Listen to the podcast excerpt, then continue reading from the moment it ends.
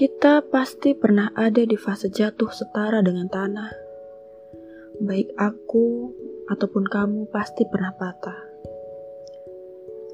Tapi perkara yang sebenarnya bukan penyebab jatuhnya, tapi bagaimana kita, manusia, menyikapi lantas bangkit tanpa pernah berpikir untuk menyerah.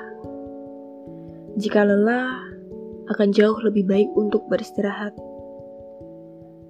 tidak pernah menjadi masalah seberapa lama waktu yang kita ambil untuk bersinggah.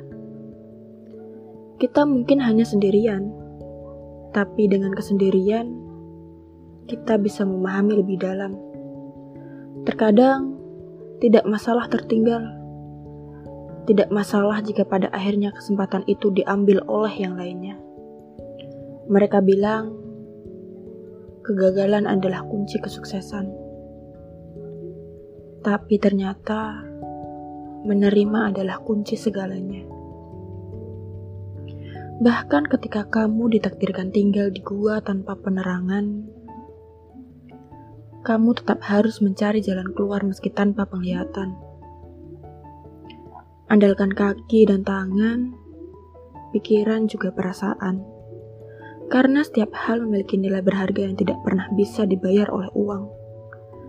Kamu hatimu, dan segala hal yang melekat di dirimu sama berharganya dengan berlian, bahkan jauh lebih berharga.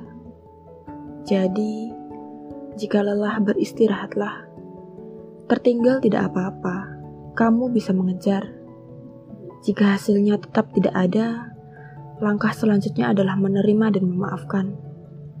Semesta, Tuhan, dan dirimu tentu saja agar kamu bisa melanjutkan perjalanan tanpa penyesalan.